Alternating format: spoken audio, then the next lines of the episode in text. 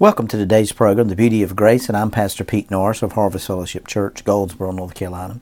You know, do you ever feel like that you're just walking along? Do you ever feel like that, you know, where's God at? Do you ever feel like that maybe God's gone on vacation? You know, I get a lot of emails now, and people are feel misunderstood or forsaken by people that they love. You know, or have you ever been falsely accused or stripped of everything without a dime to your name? Or maybe today you feel like you've hit rock bottom and you wonder if you ever rise again. Well, I think if we study the scripture, we'll find out that some people felt that way. And I think that's a part of relationships. And I think so many people today are living in a time and a season that we've gone through such a devastating time for the last 18 months that maybe where's God in the midst of all this? Where where's God in the midst of all my trouble, in the middle of all my heartache, in the middle of all my mess? Where, where's God actually at? You know, in Romans chapter 8, verse 28, when I when I'm going through seasons of my life and I don't understand, this is a, a scripture that just brings a little bit of light to me. And we know that all things work together for good to those who love God, to those who are called according to his purpose. Now, you know, Joseph was a man in Genesis 37 28 that went through all these experiences and all these emotions. He was sold into slavery, and still he was conscious that God was in it with him every step of the way. And sometimes, you know, we have a, a gospel being preached now that just because you serve the Lord and you walk with the Lord and you're a son of God, that you're not going to go through some stuff. You're not going to go through some seasons. You're not going to go through some times of even though Joseph's life was a mess, he believed that it was not an accident.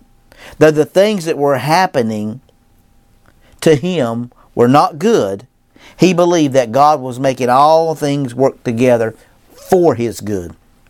And I think so many times in our lives, as we go through situations, we go through uh, circumstances, and we feel like that, you know, where's God at? God's gone on vacation. Am I am I walking through this alone? It looks like, but if you realize when you're going to school, you prepare for a test, but on test day you can't talk.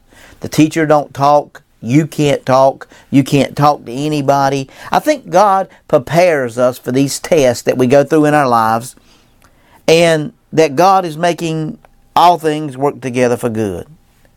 Joseph eventually rose to occupy and the most powerful position in Egypt, second only to Pharaoh. And you can find that in Genesis 41:10, but this consciousness that God was in it with him was the reason he forgave his brothers when he met them again later in life.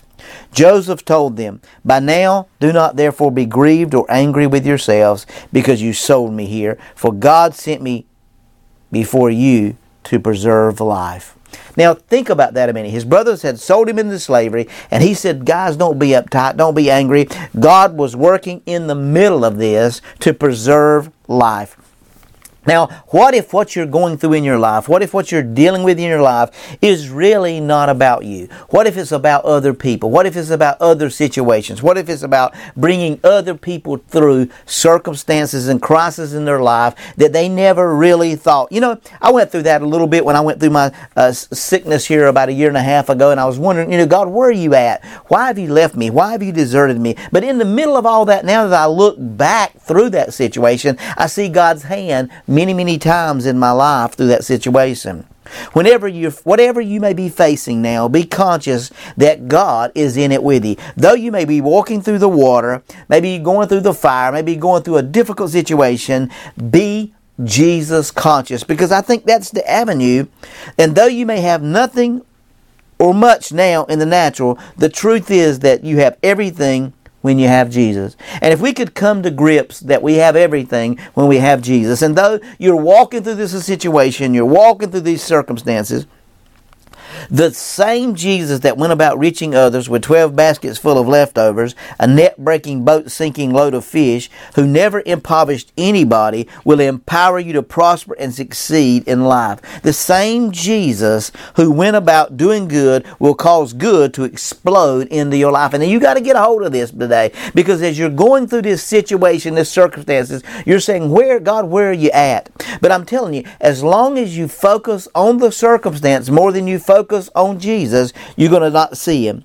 The same Jesus that went about healing the sick, never giving anyone sickness, will keep you in divine health and protect you from harm. So I want you to understand the same Jesus who went about doing good cause good to explode in your life. So maybe you're looking at a situation you say, well, beloved, because Jesus Christ is the same yesterday and today and forever in Hebrews 13 and 8. He was with Joseph through his crisis, through his circumstance, through his situation. He is with you right now. You can trust that, that He's walking with you. He's empowering you to live the high life, the abundant life in which you will see God's promises manifest. God is with you every step of the way and making all things work to your good. You need to know that what you're going through, you're not going through this thing alone. God is working it to your good. He's going to turn this thing around and make it perfect in your life. You're going to come out refined as gold. Why? Because this is the beauty of grace.